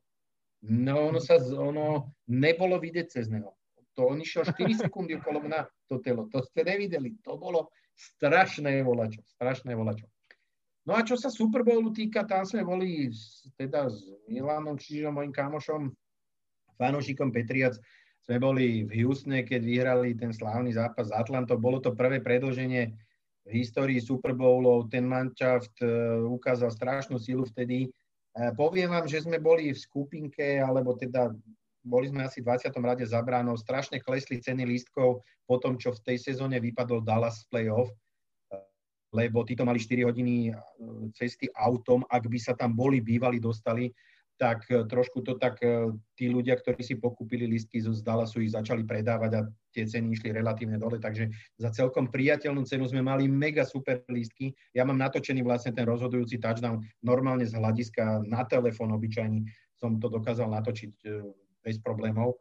No a, a musím teda, teda povedať, že ja som bol jeden z mála, ktorý teda tomu Milanovi v tretej štvrtine ešte stále za toho ťažkého nepriaznivého stavu hovoril, že, že ja cítim v kostiach, že to otočia. Ja som tomu proste veril, ja som, ale nie, že veril, ja som to proste vedel. Ja som to normálne cítil. A vieš povedať možno, keď si hovoril, že za priateľné ceny boli tie lístky, že koľko to tak vychádza taká zábavka, že na, ísť na Super Bowl? Toto... Treba si povedať, že mm, boli to 3-4 roky a naozaj ten prepad tam bol veľký a dali sme okolo 5000 dolárov po, po veľkom prepade to bolo 5000 dolárov, hej? Po veľkom prepade a určite ale boli aj lacnejšie listky, áno, lebo ten listok bol naozaj do spodného ringu, do 20. rady za bránou. To, je, to sú úplne ideálne listky. E, ja, ja každému hovorím, že uh, ty, všetci poznáme futbal uh, zo sideline. Futbal je pre mňa, samozrejme musí sa hrať na tú bránku, kde sedíš ale futbal je stokrát krajší, keď ho vidíš zozadu. Presne vidíš, kde sú receivery, máš, to, máš lepší, vieš, v tom zornom uhlí máš všetko, vidíš, kde sa ti pohybujú obrancovia. Čiže ako náhle ten futbal začneš trošku viac brať ako, ako aj do obrany, aj tie rozostavenia, ako náhle poznáš a vieš, čo sa deje alebo nedeje, tak spoza brány futbal je strašne atraktívny. A preto ja som vlastne, vidíš, zážitky, ktoré som kedy spomenul, tak boli spoza brány. Ale čiže, čiže my sme tie listky mali naozaj, naozaj také, také z tých lepších. Čiže myslím si, že možno, že za nejakých 2,5-3 sa tie úplne najlacnejšie, kde si hore za bránku asi dali určite by sme boli bývali, brali akýkoľvek listok. My sme sa proste rozhodli, vtedy sme povedali, že pôjdeme. My by sme asi za tú sumu boli kúpili aj nejaké tie horné, ale ako náhle, a ináč to bolo pol dňa, tie listky boli k dispozícii. My sme samozrejme vysel som vtedy na nete a už to chvíľko vyzeralo, že aj nepôjdeme, lebo predtým, predtým 10 dní tie, tie listky stáli najlasnejšie 6,5 tisíc. 6-7 tisíc. To sme, fakt sme rozmýšľali, že či áno, lebo nie. No, tak človek si to raz za život e, možno, možno chce splniť ten sen, ale, ale no, tak, čiže nakoniec sme so všetkou touto, už keď som si povedal, že 1,6,5, tak som si povedal 5, to som ešte 1500 zarobil, tak, e, tak kúpime lepšie. Dobre, ešte by, by sme sa ťa možno chceli opýtať, lebo tuto môj kamarát Adam je veľký fanošik Packers a chcel by sa ísť pozrieť na Lambeau Field, že ako ťažké je sa tam dostať a ako k tomu vedie cesta sa tam dostať. Uh, kľúci, je to o peniazoch. Všetko je o peniazoch. Dneska vieš lietať do Chicaga, uh, ak si vy, vy, vychytíš let, buď s prestupom jedným, ale z Viedne lietaš aj napriamo, vieš kúpiť letenku, ja neviem, za 300, za 300 eur. Mm, keď tam chceš ísť na jeden zápas a ne, ne, nepotrebuješ 20 kg batožinu, tak ju za 300 kúpiš dokonca aj priamy let si myslím. Čiže dostal si sa do Chicaga z Chicago je to, Chicago je to 3 hodiny cesty auto. Požičaš si auto na 3 dní, 40 dolárov na deň, eh, menšie, možno menej 25-30 dolárov na deň, ako kedy. Ubytovanie v Green Bay nie, že by bolo drahé, ubytovanie v Green Bay v čase zápasu nezoženíš. Ale tebe nemôže robiť problém, aby si ráno o 7 sadol do auta v Chicagu a asi o 10 v Green Bay. Pozrieš si o 12. futbal, tam je hodinový posun, čiže nie o jednej, ako je to na východnom pobreží, ale o 12. O 4 je koniec, o 5. odtiaľ vyležeš a o 7. si naspäť Chicago. Čiže to je tá najlacnejšia alternatíva, ktorá existuje v Chicagu. Proste pri letisku si objednáš hotel normálny, dobrý, bez, problémových za 50 dolárov na noc, na osobu. Keď, keď chceš ešte lacnejší, zoženeš aj lacnejší. Ale to sú hotely, ktorých som býval ja a nič im nechýbalo na to, aby si tam prespal. Posledné, čo treba, treba kúpiť lístok. No. Ak, ak ti nevadí, kde sedíš, tak komerčne ten lístok na stránkach, kde sa bežné lístky v Amerike kupovať dajú, Ticket, Ticketmaster, StubHub, ja neviem, proste je 4-5 takých stránok, tak si vieš kúpiť. Samozrejme, samozrejme existujú možn- možnosti, ak, ak v tej Amerike niekoho poznáš, tak by sa tak tie po nejakých známostiach sa tie listky dajú potom od tých permanentkárov, ktorí to predávajú cez tie cez tie stránky, tak sa to dá kúpiť možno, že aj lacnejšie. Ale ak to hovorím ja z toho svojho pohľadu, ako som tam vždycky išiel, ako za 200 eur, za 250 ten lístok hore, za 200 určite zoženieš. Vždy je to závislé od supera, je to závislé, nesmie to byť otvárací zápas, ale, ale taký nejaký normálny, normálny zápas, kedy povedzme aj to počasie, vymyslím si v októbri a není to zrovna uh, možno Chicago, ale nejaký normálny súper, tak, eh, tak ten trip, ja neviem, za 700 eur eh, vieš spraviť, ale musí to byť skutočne brané tak, že tam ideš na otočku na 4 dní. Dojdeš, doletíš, prespíš, zoberieš auto, ideš na futbal, vrátiš sa a letíš domov.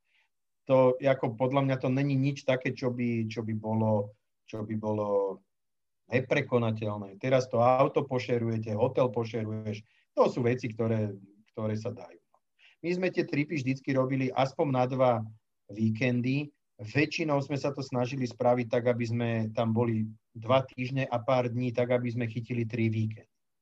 To znamená, že letíš tak, aby si videl nedelný, pondelkový, štvrtkový, nedelný, pondelkový, štvrtkový, nedelný. To značí, že častokrát aj 6-7 zápasov, preto tých zápasov som videl 75 či 72, lebo tých zápasov častokrát bolo 6-7. Nevidíš z tej Ameriky nič, je to náročné na presuny, musíš prelietať alebo, alebo jazdiť autom 4 hodiny, 7 hodín, ako kde. E, zvykli sme si. No, a počas tých voľných dní, preto, tých, preto sme videli, povedzme tak málo kolídžu, lebo to je sobota a to väčšinou boli presunové. Dobre, super, my ti veľmi ďakujeme za tieto informácie, za tieto zážitky, je to extrémne zaujímavé. Ja dúfam, že sa dostanem aspoň na polovicu tých zápasov, čo si bol ty. A, Jasné. A hlavne ti ďakujem, že si bol hosťom tohto podcastu a dúfam, že sa počujeme niekedy na budúce. Aj tebe ďakujem, Adam. Super, ďakujem veľmi pekne. Ja teraz, jak som tu takto sedel a počúval som ťa Norina, ja som normálne ostal taký, že až bez slov, som bol tak veľa ticho, lebo strašne ti to závidím, lebo akože museli by to byť, museli to byť perfektné zážitky a dúfam, že sa mi teraz splní niečo podobné ako tebe. K tomuto samozrejme potrebuješ na to, na to peniaze. Vieš, každý máme nejaké koničky. Ja nepijem alkohol, ja nefajčím. Ja, ja v podstate, ja, dobre, musíš korunu zarobiť, to je jasné. Ale keď si povieš, že ti takáto suma nechyba, tak si ten sen splniť môžeš. Teraz tam dojdeš a budeš tam chcieť ísť znova, lebo je to volačo neopakovateľné. To znamená, ja za rok som fajčením ušetril 2000 eur, no tak som išiel na fotbal. To treba zobrať takto. A samozrejme potrebuješ mať to, tolerantných ľudí okolo seba. Pretože uh, keď povieš, že idem so štyrmi chlapmi na tri týždne na výlet, tak či manželka, alebo frajerka, alebo deti, alebo práca, alebo okolie, to môže zobrať rôznymi spôsobmi. Čiže musím sa poďakovať, alebo musím povedať, že aj to okolie to zobralo. Vždy som mal fasa parťákov, na ktorých sa dalo spolahnuť. Nikto nemal, nebol problém, ne, ne, ne, nevyrábal problémy. To sú strašne dôležité faktory, ktoré tomu vlastne napomáhajú. Ja, ja v tej Bartovej knihe som nejaký svoj príbeh opisovala a musel som, alebo rád som im poďakoval za to, že som tie tripy mohol s niekým absolvovať. Čiže aj to tvoje okolie k tomu musí byť, lebo povedzme si na rovinu, ako pánska jazda dva týždne bola, kde preč to manželky asi, asi zase až tak neskačú 800-500 od radosti. Čiže musíš aj tú manželku mať tolerantnú a musí to byť o tom, že ten trip, vieš, ja tam, mne sa stalo, že som šoferoval 5000 mil. 5000 kilometrov, pardon, 3500 mil. To je ako tiež není sranda, ako máš, to je, je to kus roboty. No. Hej, hej, tak, tak a ešte keby som sa mal spýtať nejaké tvoje najbližšie plány, asi viem, čo ťa čaká v Amerike, lebo však nové štadióny, treba sa ísť pozrieť. Uh, vieš čo? Následovať tvoje kroky. Ako, do, ako dosť som sa zameriaval už tie posledné dva roky na to, aby som ešte pochodil tie štadióny, ktoré som nevidel. Čiže naozaj som videl e, v jednu dobu som proste jeden deň som mohol o sebe povedať, že som videl všetky manšafty NFL hrať na svojich domácich štadiónoch Trošku to bolo z Chargers také, že ja som bol v San Diego ešte pokiaľ hrávali, ale už v LA na ten ich e, futbalový štadión, ktorý mali, mali z, z LA Galaxy som sa nedostal. ale teda videl som San Diego hrať San Diego, teda Chargers uh, v San Diego uh, a posledný ten štádion bol práve v tej Arizone, ktorý, ktorý mi chýbal. No a samozrejme sezónu potom, čo som toto završil, začal hrať doma Los Angeles a Las Vegas, ako keby na nových štadiónoch, ktoré, ktoré som samozrejme nevidel.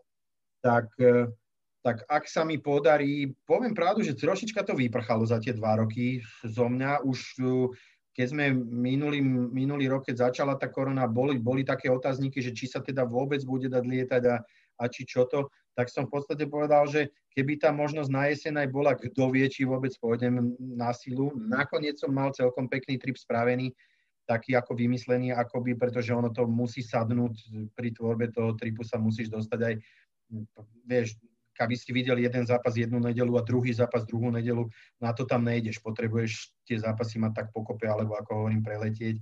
Tak, e, tak sme trošička nad tým rozmýšľali s, tou, s tými chalami z tej najbližšej partie. Asi by sme sa nakoniec vybrali, ale teda nešli sme. A poviem ti, že aj tento rok, no ťažko povedať, vyzerá to, že sa nejak moc lietať nebude. Predsa len, predsa len. Trošku to u mňa utichlo potom, čo som tie štadióny videl, ale určite by som sa chcel ešte do Vegasa, do Los Angeles na, na tie dva nové štadióny chcel pozrieť, ale, ale že by som teraz nejak strašne uh, pel na tom, že to musí byť tento rok za nejakej, za nejakej situácie, ktoré, ktorá dneska je, tak to nemôžem povedať, ale zrejme sa tam vyberiem. Po, priznám sa, bez bytia mám na leto kúpené letenky, pretože mám dceru, ktorá, takú 12-ročnú, ktorá ešte vlastne v Amerike so mnou nebola, bola manželka, aj starší syn, ktorý, myslím, že s ním som tam bol dva alebo trikrát, tak e, som povedal, že ju zoberiem, ona je skôr taký ten basketbalový fanušik, vychádza to na nejaké finále NBA, že by sme v čase finále NBA mohli byť e, v New Yorku, Boston nie je ďaleko, e, zdá sa, že Brooklyn má tento rok dobrý mančak, ktorý by mohol v play-off treba znamútiť vodu. Tak pôjdem, nevydržal som to necestovať, alebo respektíve nekúpiť si tie letenky. Ťažko povedať. Máme to na júl, tak som dúfal, že možno, že možno, že to bude otvorené, skočím si na baseball, New Yorku hrajú Boston, ja fandím Red Sox, odjak živa, potom hrajú ďalšiu sériu v Toronte a chcem sa ísť pozrieť na Niagarské vodopády, ju zobrať, tak, tak e, trošku by som to aspoň s tým baseballom spojil, no a keby sa podarilo to finále NBA e, a boli by tam možní diváci, tak e, to by som asi chcel absolvovať. Čiže mám nejaký plán na ale vyslovene je to na prázdniny bez, bez futbalu. Jasné. A ešte keď sa ťa môžeme opýtať, keď nás počúvajú nejakú, nejaký fanúškovia Packers, nakoľko si myslíš, že je reálne, aby sa Packers predstavilo na NFL v Londýne? Myslíš si, že to je vôbec reálne? Lebo ja si myslím, že to myslím, že vôbec sa tam náš tým neukáže, keďže my máme dosť veľkú fanúšikovskú základňu aj tam a nemáme problémy, ale pre tých ľudí, ktorí asi nemajú možnosť ísť do Ameriky, by to bolo dobré takto chalani, my máme veľkú fanušikovskú základňu, ale na takú veľkú fanušikovskú základňu ďalších pár tímov, ktorí už si tú psiu povinnosť voči NFL a, a neviem, ako by som to mal inak povedať, tým, že hrali v Londýne, splnili. E, naozaj, to, bez toho, že by som chcel zveličovať, tak e, Dallas má veľa fanúšikov. Aj, aj za posledných 20 rokov musel mať aj tí Patriots a navyše, keď Boston je tak športové mesto, ako je, tam roky rokuce nevedeli o Petrios nič, to bol proste Red Sox, Red Sox, potom, e, potom trošku, trošku Bruins a, Celtics, ale, ale aj tým majú po, celom, po celých štátoch veľa fanúšikov. My, my, je pravda, že my si nemôžeme nechať ujsť nejaké, nejaké zisky. My, my zďaleka nie, pretože my sme na to veľmi závislí, my nemáme vlastníka bohatého, tak e, domáci zápas tam určite hrať nebudeme, pokiaľ to nebude niekde v kolektívnej zmluve uzákonené, že si povinný po, počúvnuť nejaký, nejaký príkaz z NFL. No a potom je z NFL, no a potom je otázka, že či by sme tam mohli hrať vonkajší zápas. Ja som počul argument, že žiadny z našich súperov si nechce tam odohrať svoj domáci zápas práve s nami, lebo, lebo tam môže dať trošku vyššie stupne. Ale to si nechce odohrať ani s Bostonom, ani alebo teda s Patriots ani s inými ďalšími supermi. Čiže ja by som to zase až tak tragicky nevidel.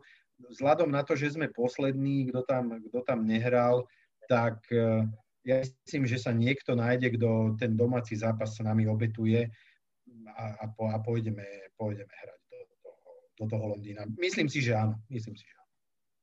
Dobre chlapci, ja vám veľmi pekne ďakujem, že ste boli v tomto podcaste. Nori, tebe špeciálne ďakujem. Dúfam, že sa ešte počujeme. Veľmi pekne ďakujem za pozvanie. Ak to bude mať nejakú hlavu, petu, logiku, tak samozrejme, samozrejme rád, rád sa zúčastním takéhoto pokecu. Aj tebe, Adam, veľmi pekne ďakujem. Super, ďakujem aj ja. A vy sledujte main podcast na Instagrame a Facebooku a počúvajte podcasty. Čaute. Čaute a počúvajte ten metal. You